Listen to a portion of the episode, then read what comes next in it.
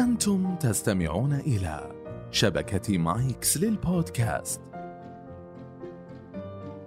بودكاست مهارات مع ماجد بن جعفر الغامدي. العلاقات وما أدراك ما العلاقات. كيف أبني علاقة مع الآخرين بشكل ممتاز ورائع وجميل ويتقبلني الناس وأستمتع بالعلاقة معهم مو يكونوا عبء علي. هذه الحلقة نتحدث عن بناء العلاقات.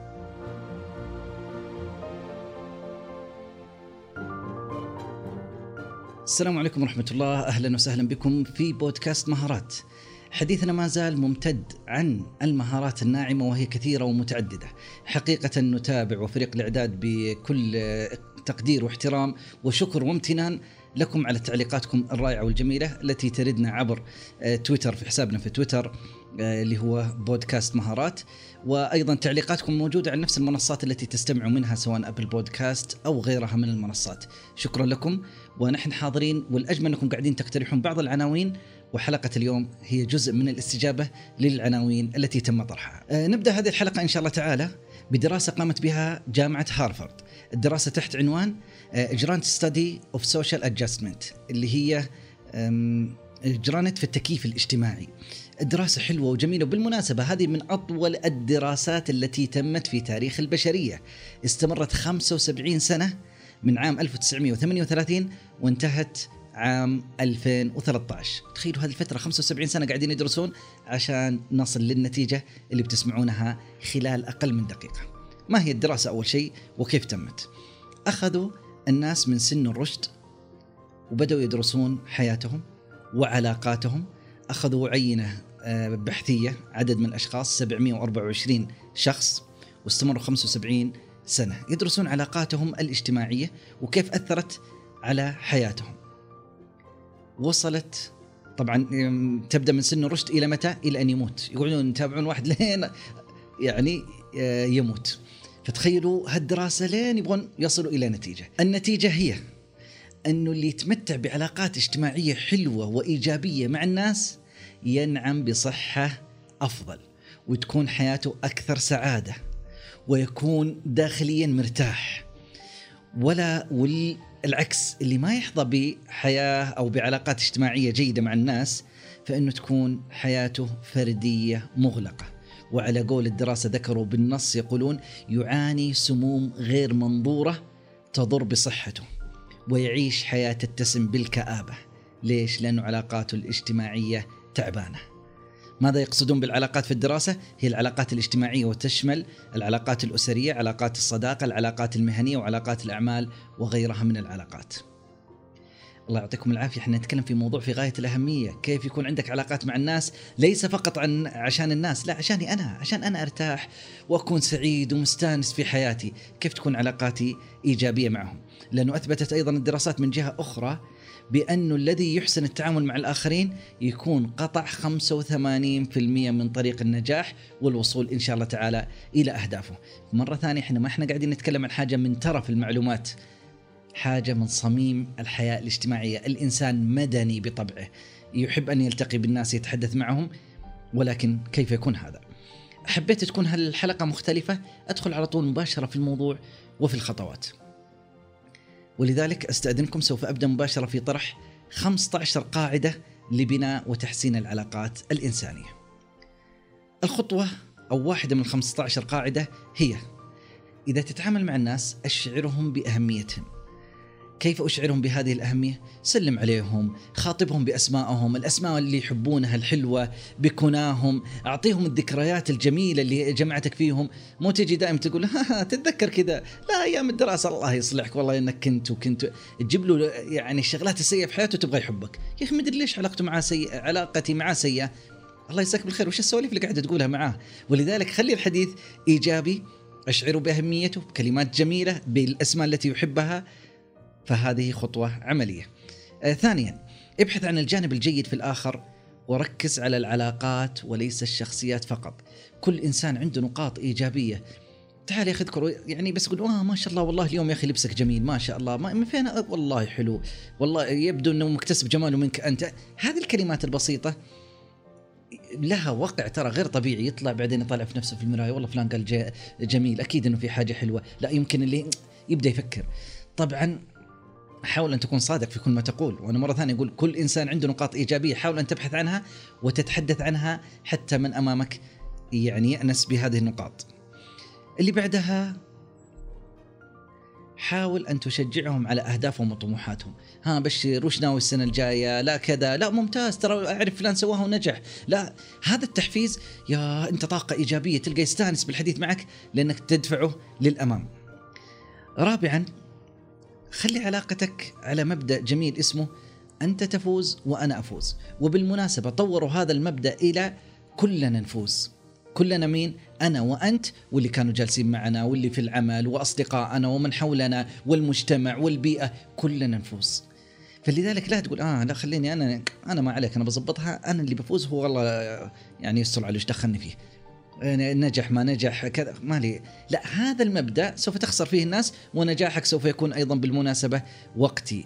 فابحث عن الفوائد المتبادلة مع الآخرين في علاقتك أيضا معهم. خامسا تعلم فن الإصغاء. لا تقاطع الآخرين. أكثر ما يقتل الآخرين يا دوب بدأ في طرف السالفة أنت قاطعته. هنا ينزعج جدا. وهذه يعني كما يقول بعضهم يقول لا تفعل شيئا. بهذا الشيء سوف تكسب الآخرين. أصغي له بالذات إذا كان متحمس في الموضوع الذي يتحدث عنه. سادسا صحح اخطائهم بشكل غير مباشر، طبيعة الناس تخطئ، وأيضا أنت ودك تتكلم ما ودك تترك هذا السا... لا حاول أن تحفظ ما وجهه، مو قدام الناس، ها يا فلان ترك ما تفهم، الله يصلحك يا ما قلنا لك وعلمناك ما تفهم، لا لا. فإذا أردت إنك مرة تبغى تتكلم خذه على جنب وتكلم كلام حلو وقول له يا ترى لو كذا. ويمكن يبدي لك وجهة نظر ثانية. أنت تطلع أصلا تتوقع إنه خطأ طلع مو خطأ اللي سواه فيحتاج أن تكون لطيف. بينما الثناء عليهم أمام الثناء على الآخرين يكون أمام الملأ والنصيحة تكون في السر. سابعا تجاوز عن الماضي ولا تستحضر اخطائهم يبقى دائما ها زمان والشكاوى القديمة والشغلات اللي تفتح يعني آثار وذكريات تلقاها لها سنوات وبعض الأحيان عشرات السنوات. وفيه يعني واحد من الشيبان كنت جالس معه قال كلمة والله حلوة. قال من عرفك صغير حقرك كبير. يعني عرفك كنت صغير يقول ما بقول فلان. صار دكتور وش دكتور؟ لا لا. صار يفهم. ما يفهم اعرفه يوم كان طفل اعرف والله ما كان شيء كان عندنا في الحارة في طرف كذا كان لأنه عرفك صغير. فيحتاج الا تقعد دائما تعامل الآخرين على الذكريات القديمة إنهم هذا هو البوكس وهذا الصندوق أنا حاطهم فيه. لا لا عاملهم كما هم الآن بل انظر لهم بشكل واقعي وبعض الأحيان بشكل أفضل. ثامنا قدم الثناء لهم باعتدال. لا تبالغ في الثناء عليهم بشيء ليس فيهم وأيضا في المقابل انصح سرا وهذه قد أشرنا لها.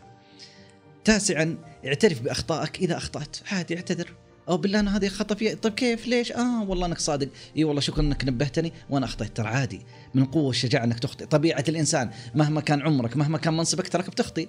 بس كيف تملك الشجاعة إذا نصحت أنك تقول وفعلا تبين إنه خطأ مو قالوا لك أي كلمة قلت هي صح. قد يكون لا رأيك هو الصواب. أنك تقول أنا أخطأت. هذه ترى شجاعة وقوة في التعامل مع الآخرين. عاشرا حافظ على الأسرار وقاوم إشعار الآخرين إنه أبغى أقول لكم ها تكفون ابو يا الله ودي أقول لهم الأسرار. لا هذه من نقاط القوة لانك إذا افشيت سر لا يمكن أن يأمنك في أي حاجة أخرى فسوف تفسد العلاقة. معه من أفشى لك السر ومع الآخرين. يقول ها هو قال لنا سولف فلان تبغى نقول له سواليفنا لا لا يمكن. الحادي عشر استخدم دائما الكلمات المناسبة الكلمات الحلوة. يعني يوم كنت ادرس في الخارج كانوا يقولون دائما استخدم ال sweet words اللي هي الكلمات please excuse me يعني بالعربي خلينا نقولها اللي هي بعد إذنك لو سمحت ممكن شكرا لك عفوا آسف من فضلك أحسنت تشرفت بمعرفتك كلمات حلوة خليها دائما على لسانك. الثاني عشر أوفي بوعودك إذا وعدت. وبالمناسبة لا ينصح أن تقدم وعود. لا في الحياة الأسرية. خلاص واحد يتكلم مع زوجته. إن شاء الله سوف أفعل بس خلي نهاية الشهر والله بسوي واحد واثنين وثلاثة. يجي نهاية الشهر ما يقدر لأي ظرف. قد يكون انشغل وقته قد يكون. فلا توعد. بنحاول بنرتب. كذا إذا اوفي إذا وعدت اوفي بوعدك. فهذا مهم في علاقتك مع الآخرين. الثالث عشر ساعد الآخرين على أن ينموا ويطوروا ذواتهم. تعال أنا والله بساعدك ترى في دورة فلانية حلوة لا في بودكاست يتكلم عن المهارات ترى هذا بيفيدك لا في هذا أنت قاعد تساعده يشعر أنك أنت والله قاعد تفيده مو بس قاعد تأخذ منه الرابع عشر ابقى دائما متفائل وحافظ على ابتسامتك حتى تكون مصدر إيجابي للآخرين. الخامس عشر والأخير كن مرحا وتلقائيا وتجنب التكلف الزايد حتى لا يشيلوا الناس هم الت... يعني التعامل معك والجلسة معك في بعض الأحيان فعلا موطن المرح حلو ويذيب كثير من الجو... يعني من الجوانب السلبية من الجوانب الرسمية غيرها. كن مرحا. بعضهم حتى يقول كن بنكا من الطرائف ولكن قولها في الوقت المناسب. تلقى عنده طرفة طرفتين ثلاثة أربعة متجددة يقولها فعلا ينعش المجلس وينعش من حوله. ختاما تذكر انك دائما في حاجة للآخرين والآخرين في حاجة لك، الحياة هكذا تعاون، فإذا أردت أن تنجح تحتاج أن تكون أكثر تعاونا، ولذلك أختم بمقولة والت ديزني يقول: يمكنك التوصل إلى أعظم الأفكار، لكنك ستحتاج إلى من يساعدك حتى تحول هذه الأفكار إلى نتائج، فلا يمكننا الوصول إلى القمة إذا لم نتعاون مع الآخرين. يومكم سعيد. تحياتي.